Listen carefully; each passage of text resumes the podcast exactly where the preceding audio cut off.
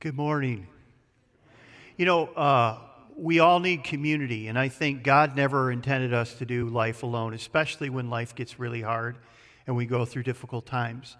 And so, we as a church want to help you find that community because we think if you could find friends or people that you know that can care about you and pray for you, especially when life gets hard, it really makes it so much better because some, you know, nowadays we don't have that extended family so we think that's really important to get connected to a life group or a small group or even a MOPS ministry, something like that, because doing life alone, in, especially at difficult times like that, um, is really, really hard. Hey, we're glad uh, you're here today. If you're joining us online, welcome. We're glad you're joining us. Uh, we're moving through what we call the letters or the epistles of the New Testament. And uh, the idea there is that you could walk in and say, I don't know anything about this epistle or this letter, but as you leave this place, you'll say, Well, I understand a lot more today, and there's something here that applies to my life. So we're looking at 1 Timothy today, and uh, Timothy was a person. And I want to ask you a question before we get started uh, and jump into the text. Have you ever wondered why uh, or where churches get their ideas as far as what should, uh, uh, you know, should you have an elder, should you have a deacon, should you have a pastor? What should the structure of the church look like? Where does the church get that? Because I, am sure many of you have been to different churches, and there, there, you know, there's a lot of variety out there, right? And some wear robes, and some don't wear robes, and some go through different, you know, and some have different offices. And you say, well, where do you get that? Well, um, most of what we get is from the New Testament, and it's from the book of Acts. So you could, we can watch the early church and learn kind of how they were structured a little bit. Um, the other thing is, when we read epistles like this one here, 1 Timothy, which has from Paul to a young man named Timothy, his protege, a lot of instructions for the local church. So from 1 Timothy, we get a lot of information. And what we find is the New Testament doesn't really give us a lot of information as to how the church ought to be structured, as much as it does say, make sure you have the right leaders in the place of leadership. Now, there are certain things that every church should be doing, and you can find that from the New Testament. But the actual day to day functions of the church and how they are to, when you read through 1st and 2nd Timothy and Titus, you get some information about what is the church supposed to do in the day to day? And, and what should the leaders look like? And, and how do you deal with false teaching and things along those lines? And, and how do you deal with, you know, when there's conflict? Well, Paul tells you in letters like 1 Timothy. So we're going to jump into 1 Timothy right now. And if you want to turn there in your uh, Bibles, go, go ahead. We're going to be actually in the first chapter. But let me just give you a little background about 1 Timothy. Timothy is the one that Paul writes to. And Paul wrote the letter, he wrote it to Timothy. Timothy was Paul's protege. And probably uh, what happened was um, in Acts 16, we read that, that Paul and Barnabas decided to go their separate ways. And Paul and Barnabas were, uh, went out on the first missionary journey, decided that they were going to part ways. And so Paul added Timothy to go with him on the second missionary journey. So that's where they met. You can read about that in Acts chapter 16. And so Paul wrote two letters to Timothy, 1st and 2nd Timothy. And so I'm going to talk about 1st Timothy today, and then Paul's, or hmm, Paul, yeah. It would be nice to have Paul come and tell us a little bit about it, but he's not available from last, last time I checked. But Mark is going to come and talk about 2nd Timothy. But we call 1st and 2nd Timothy and Titus, we call those the pastoral epistles. Now, the reason we call them pastoral epistles is simply because Paul is writing as an older, more seasoned pastor to a younger, uh, beginning pastor, and he's giving them information and he's coaching him and he's trying to encourage him. So we call those a pastoral epistles. Paul probably wrote Timothy um, while he was uh, serving Uh, and Timothy, interestingly enough, the church that Timothy's serving is the church of, at Ephesus. Now, we talked about the church at Ephesus when we talked about the book of Ephesians, which was written to the book, the churches of Ephesus, the region of Ephesus. And so Timothy's in this church, and this is a tricky church. Paul had been there three, three Sundays, three Sabbaths, and, uh, well, that would have been a Saturday because it's a Sabbath, but he had been there three Sabbaths, and he had been teaching in the synagogue, and he, he and his, his group had gotten kicked out of town. You may have remembered that. And so Paul had kind of built and worked on building the church, and he wrote Ephesians is just filled with a lot of rich theology. But now Timothy's in Ephesus trying to help the church that Paul started. And there's problems in the church. There's false teachers. They're teaching things like Jesus has already come, you missed it. There's only a certain kind of food you should eat. Um, there's these weird ideas they got from the Torah about sex and marriage. And they were teaching, there was like a false teaching. There was bad teachers getting up. There was just bad things. And so Paul basically writes Timothy, and he basically gives him direction for how to, the church ought to behave, Uh, what the offices should look like, what the qualifications should be for those who are going to serve in those offices. So you'll see a list. So you'll see elders and you'll see the qualities of elders. You know, they should be this and they should be this and they should be this. And, and then he talks about the qualifications for deacons and he said they should be this and they should be this. And he goes on and he, and he, he gives instructions for how things ought to happen within the worship service and, and how there should be done decently in order because there was disorder and there were a lot of problems. And so Paul gives all that instruction in 1 Timothy. He gives direction to the church and says, This is how you should do it. These are the leaders you should look for. And this is how you can bring health to this church. So Paul is giving uh, Timothy instruction on how to do that. Um,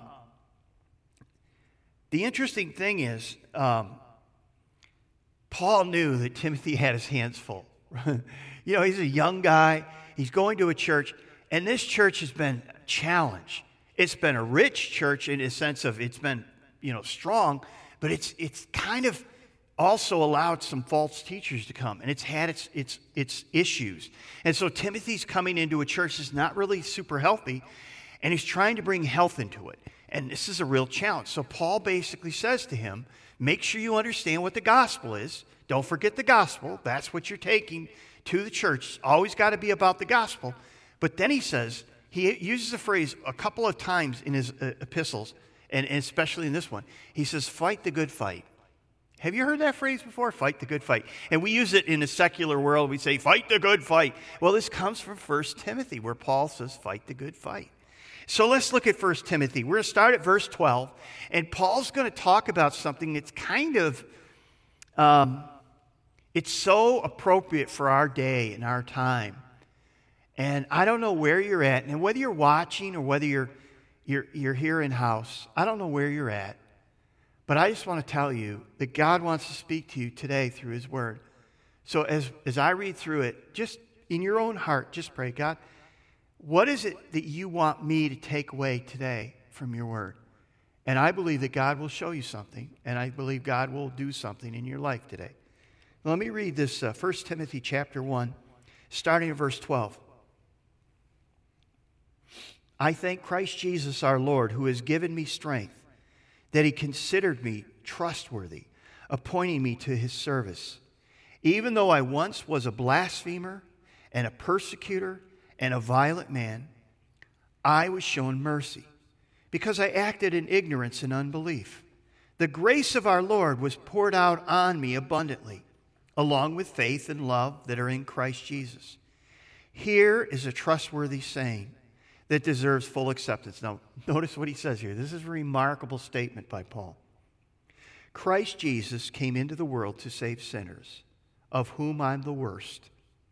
But for that very reason, I was shown mercy, so that in me, the worst of sinners, Christ Jesus might display his eminence, patience as an example for those who would believe in him to receive and receive eternal life. Now to the King, eternal, immortal, invisible, the only God, be honor and glory forever and ever. Amen. And then he says this Timothy, my son, I am giving you this command in keeping with the prophecies once made about you, so that by recalling them, you may fight the battle well or fight the good fight, holding on to the faith and a good conscience, which some have rejected and so have suffered shipwreck with regard to the faith.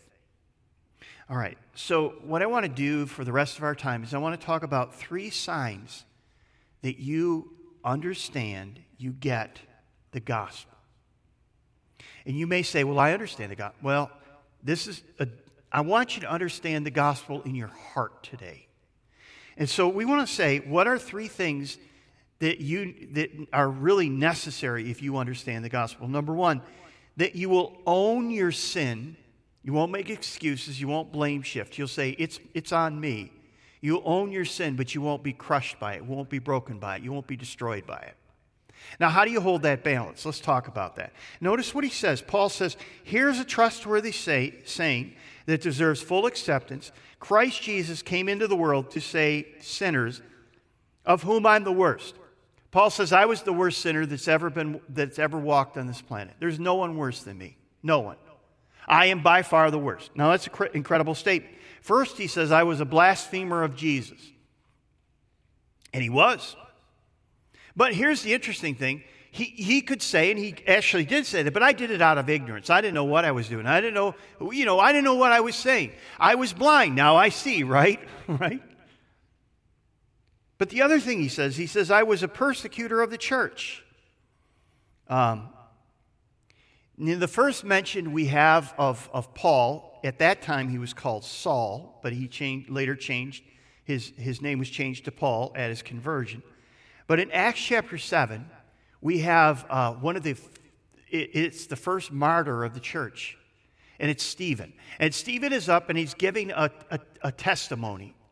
And, he, and there's an angry mob around him. And he's basically saying, This Jesus is the Messiah. He's come and he's given his life, and you crucified him. And essentially, and at, at the end of his, his, his long you know, message, you can read about it in, in chapter 6 and 7, uh, you, will you'll, you'll see T- Timothy, or excuse me, Stephen says, I, he looked up and he says, I see heaven opening and a Son of Man standing by the throne of and at that moment, people were incensed and they began to stone him, and he stoned them to death. And it says in the passage, as you read it, it's almost kind of in passing. And Saul stood there by the cloaks, approving of it. That was where it all began. And Saul became, you know, went out and started persecuting the church. He began to find Christians, dragging them out of their houses. He went from town to town, got them thrown into prison, some of them, he, he was, through his actions, people died. Um, that, that was where Paul was. He was a persecutor of the church. But the other thing it says is he says Paul was a violent man. So the phrase is used in some translations, violent man. But the other, the other way that you can take that word is he was arrogant. He was arrogant. Paul was a proud man. Uh, you know, pride isn't always a bad thing, but many times it is. Paul was a very proud man. He thought of himself too highly, he, he looked down on others, and he allowed his, uh, his arrogance to lead to violence. Um, and outwardly, he probably was looked at as pious, as religious, as moral, and, but inwardly, there was pride. Now, I think pride manifests itself in at least two ways, and I've seen both of them. You probably have too. The first one is pride manifests himself, itself in us when we look at ourselves and we say, I'm not so bad. I'm not so bad. I know other people that are far worse than me. I'm not perfect, but I know a lot of people who are far worse than me. I'm not that bad. I am, uh, I, am doing okay. Now, um, it's interesting. There's a story, and, write this down Luke chapter uh, 7, starting at verse 16. So there's this story that's told. It's a very interesting story. Jesus is invited to the house of Simon, and Simon is a rab, uh, is a is a Pharisee, and Simon invites Jesus to his house, and um, at and here's the thing. So this woman is there, and she wasn't invited, but um, she from the time that Jesus sits down at the meal, she is weeping at his feet, anointing him with oil, wiping her, her his feet with her hair, kissing his feet. She is just a mess. She's an absolute mess. And uh, interestingly enough, people that are around the table and people that are watching, most of them Pharisees and friends, uh, are kind of, they noticed it.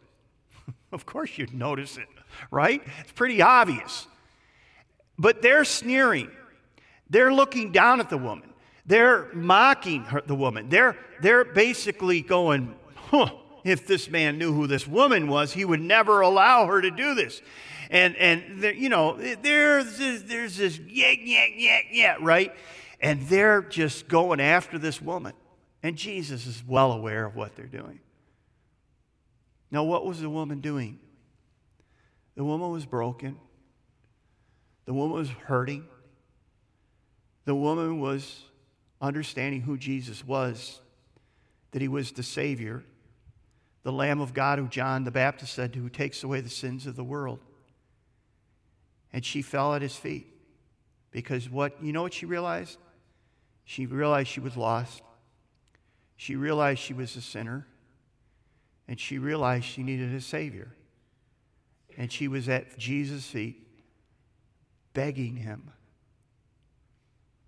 The other righteous Pharisees were standing around judging her. That's what pride does. You can look down on other people, but you never see your own sin, do you?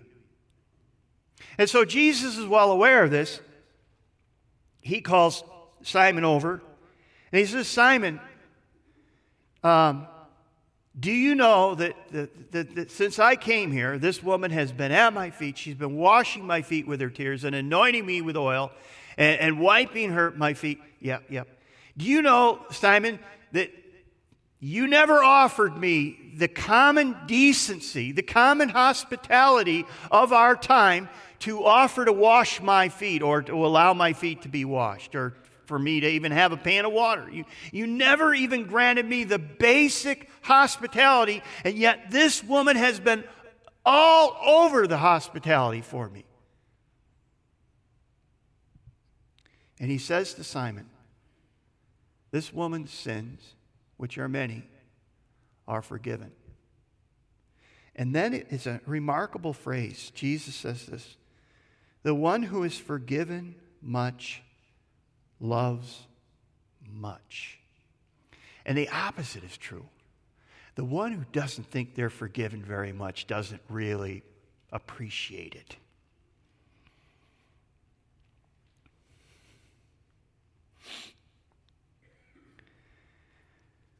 Here's the thing Jesus was saying to Simon and to the rest of the Pharisees that day and to us who say, I'm not that bad. Think again. You are absolutely that bad, and you're far worse than you ever dreamed.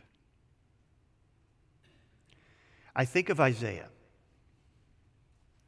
Do you remember um, in Isaiah 6? And some of you don't know this passage, but in Isaiah 6, we see the prophet Isaiah gets a vision of God. And it's got to be a partial vision because he would be, he would be done if he saw the glory of God in, all of its fullness. But he sees a portion, a, a, a, smidgen of the glory of God. And what was his first response when he sees the glory of God in Isaiah 6? You can read about it. He says, Cool. No, that's not what he says. He doesn't say cool. He says, What? Woe is me, for I'm, I am undone. For I am a man of unclean lips, and I dwell with unclean people. In other words, he's saying, I am an absolute mess. When I compare myself to other people, I'm okay. But when I compare myself to the glory of God, I fall incredibly short of His glory. So short that I am, whoa, are you kidding me? I'm in trouble. I'm a mess. That's the woman at Jesus' feet. When you are proud, you can look down on other people, but it's hard to see your own sin. But when you are broken by your sin, when you see the glory of God, all of a sudden now, you basically say, Whoa!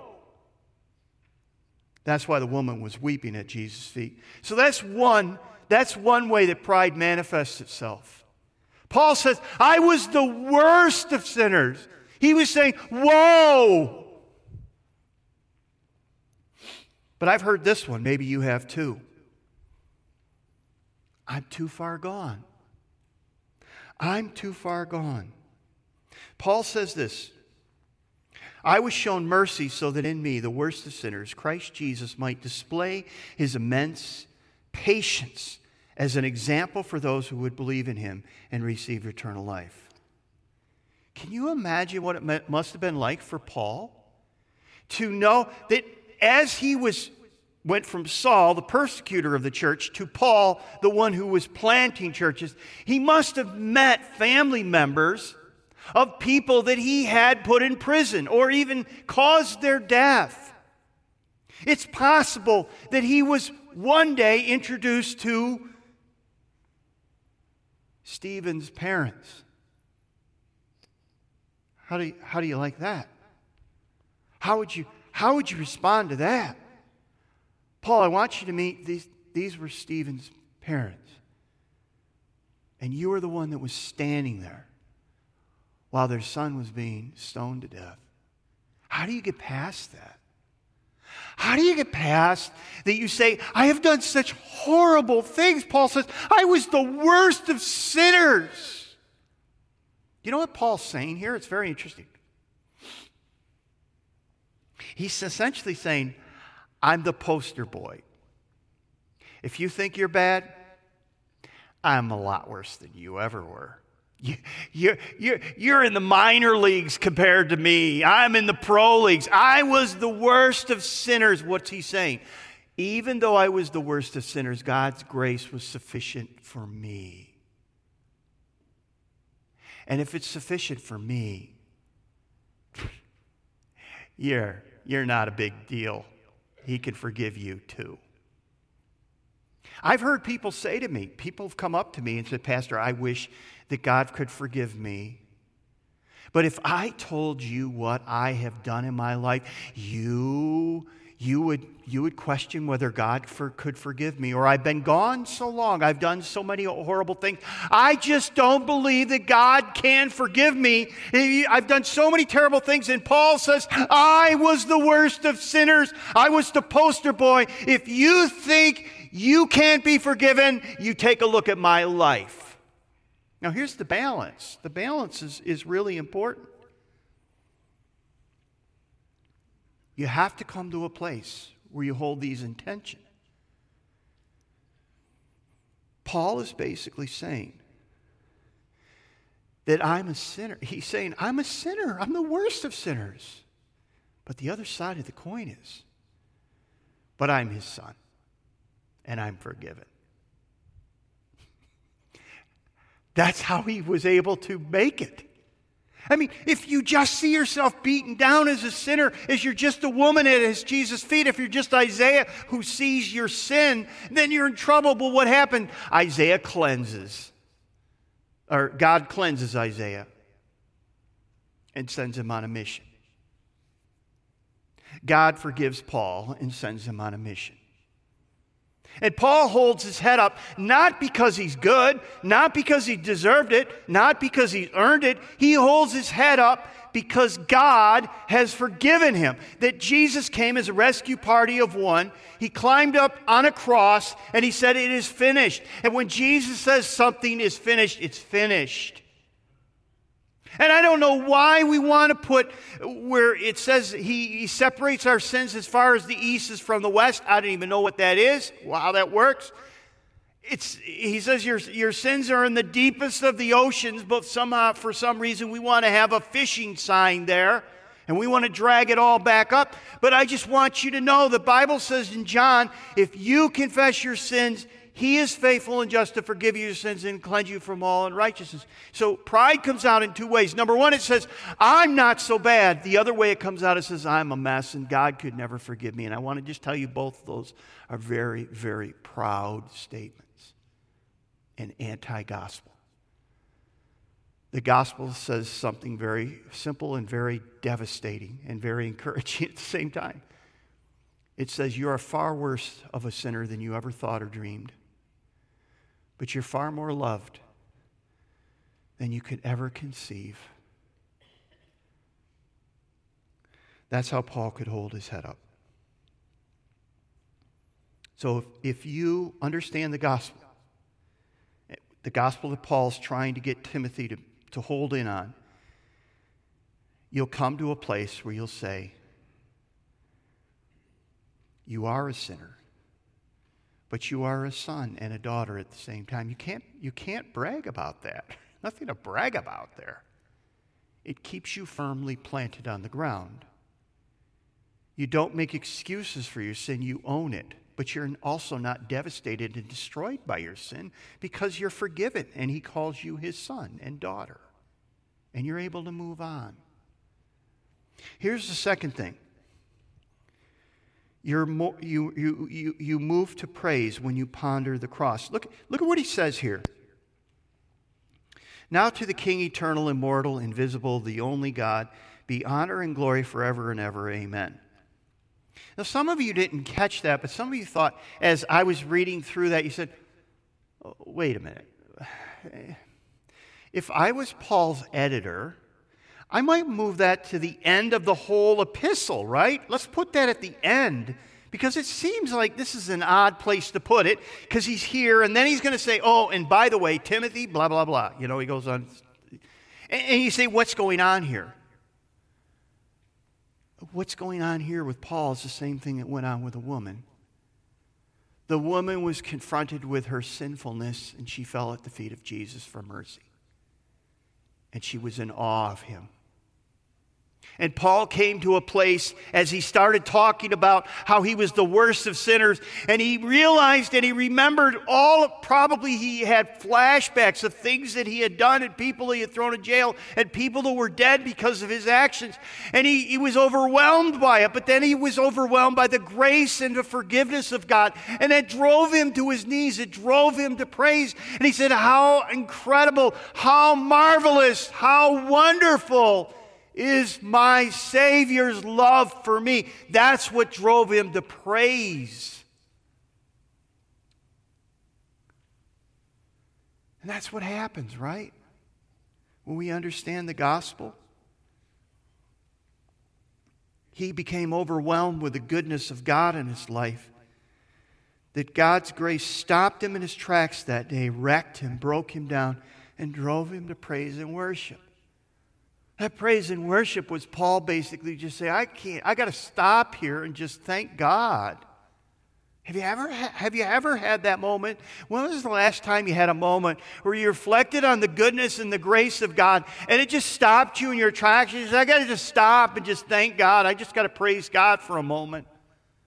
That's what's happening to Paul right now. Paul wrote this in 2 Corinthians 5:21. God made him, that's Jesus, who had no sin to be sin for us, so that in him we might become the righteousness of God. That says, it's incredible what Paul's saying here. Paul's saying that God made Jesus sin. Not he made him sin, but he made him to be sin.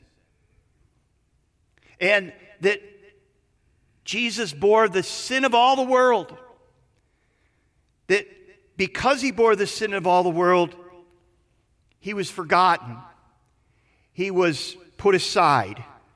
He was the worst person. He was the worst person that ever walked this planet because he bore all of the sin.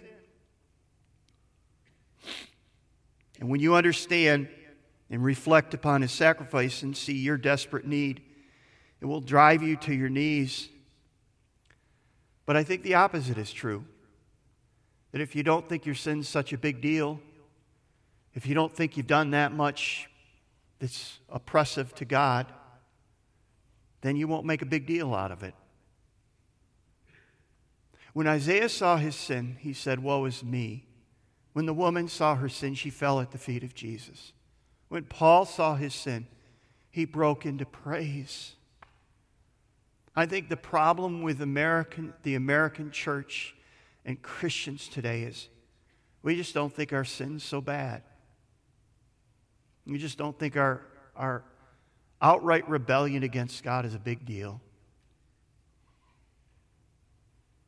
We have to rethink that, don't we?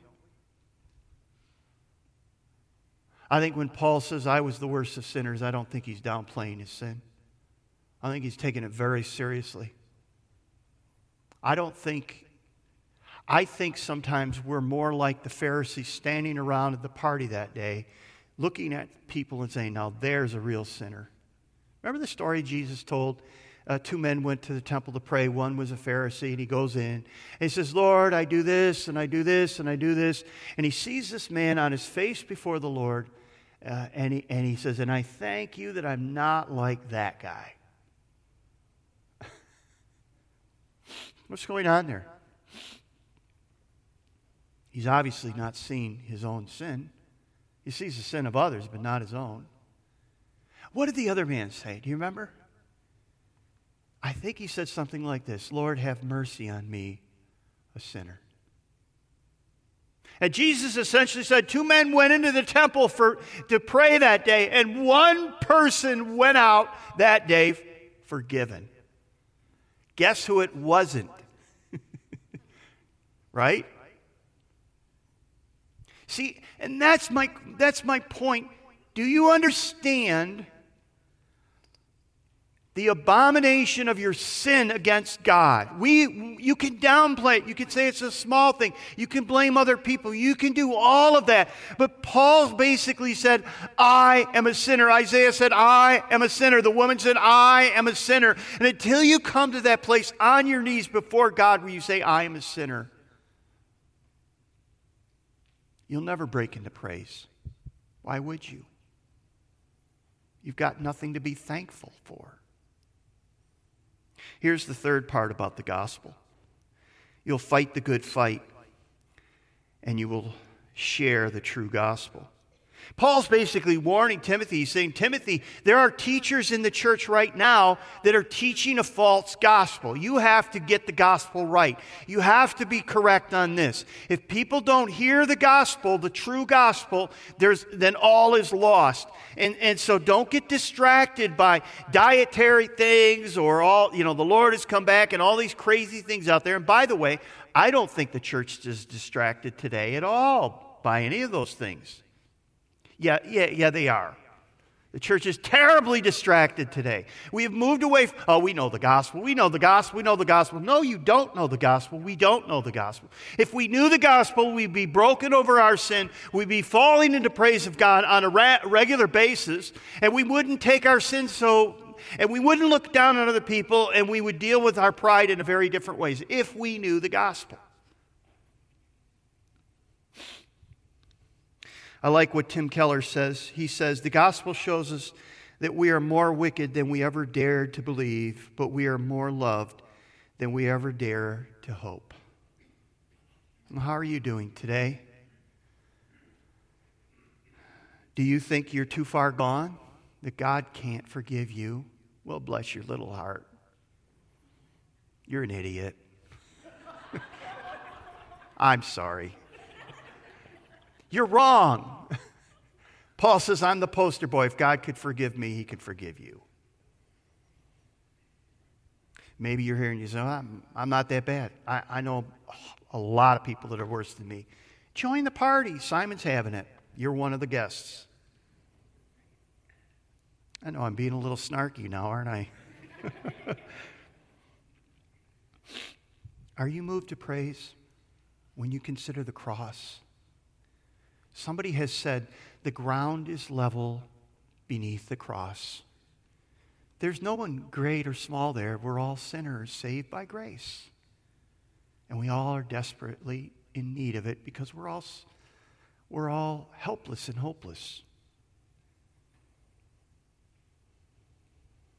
Can you say today, that there has been a moment, a time in your life where you called upon the Lord. You're not trusting in your heritage, you're not trusting in a, religious tradition. You're not trusting in this idea that one, you know, I, I believe in God or I'm better than most or God grades on. You, you just, there's been a moment where you realize that you were lost, you were hopeless, you were helpless. And Jesus Christ got off of his throne, came from heaven to earth as a rescue party of one. He climbed up on a cross. He raised his arms. He says, I love you this much. And he gave his life to you. No one took it. He gave it to you. He died so that you could live. He took your sins so that you could be forgiven. And you called upon him. You say, Jesus, I'm a mess. I'm drowning and I need a Savior. You're the woman at his feet. You're Isaiah eh, seeing the vision. And you're saying, Woe is me. Has there ever been a moment where you said, Woe is me?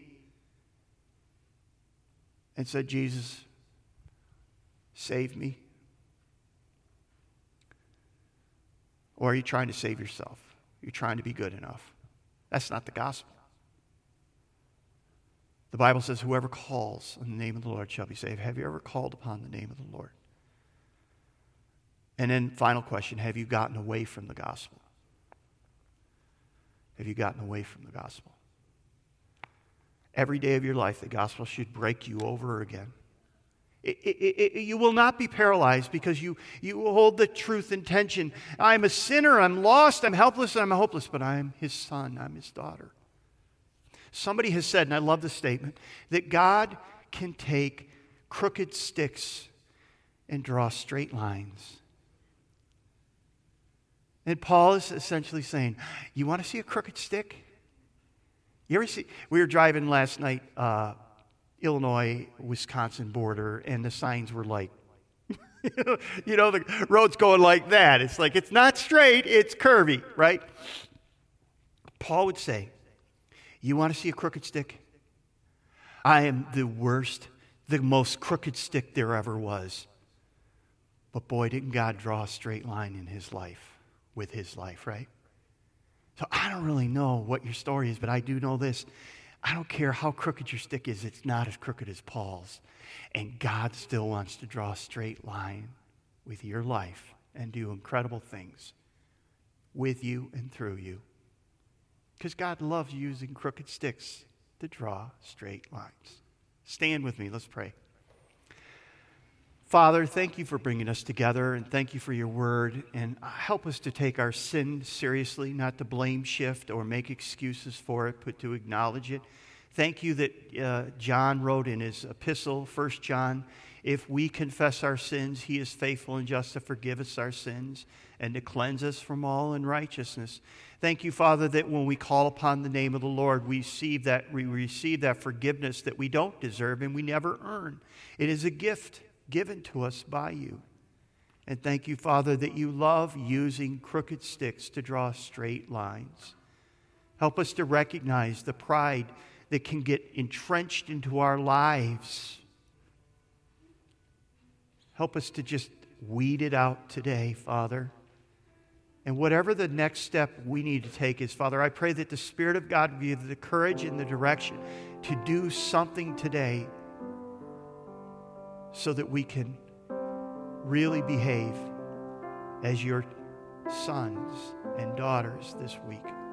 We ask this for your glory and our good. In Jesus' name we pray. Amen.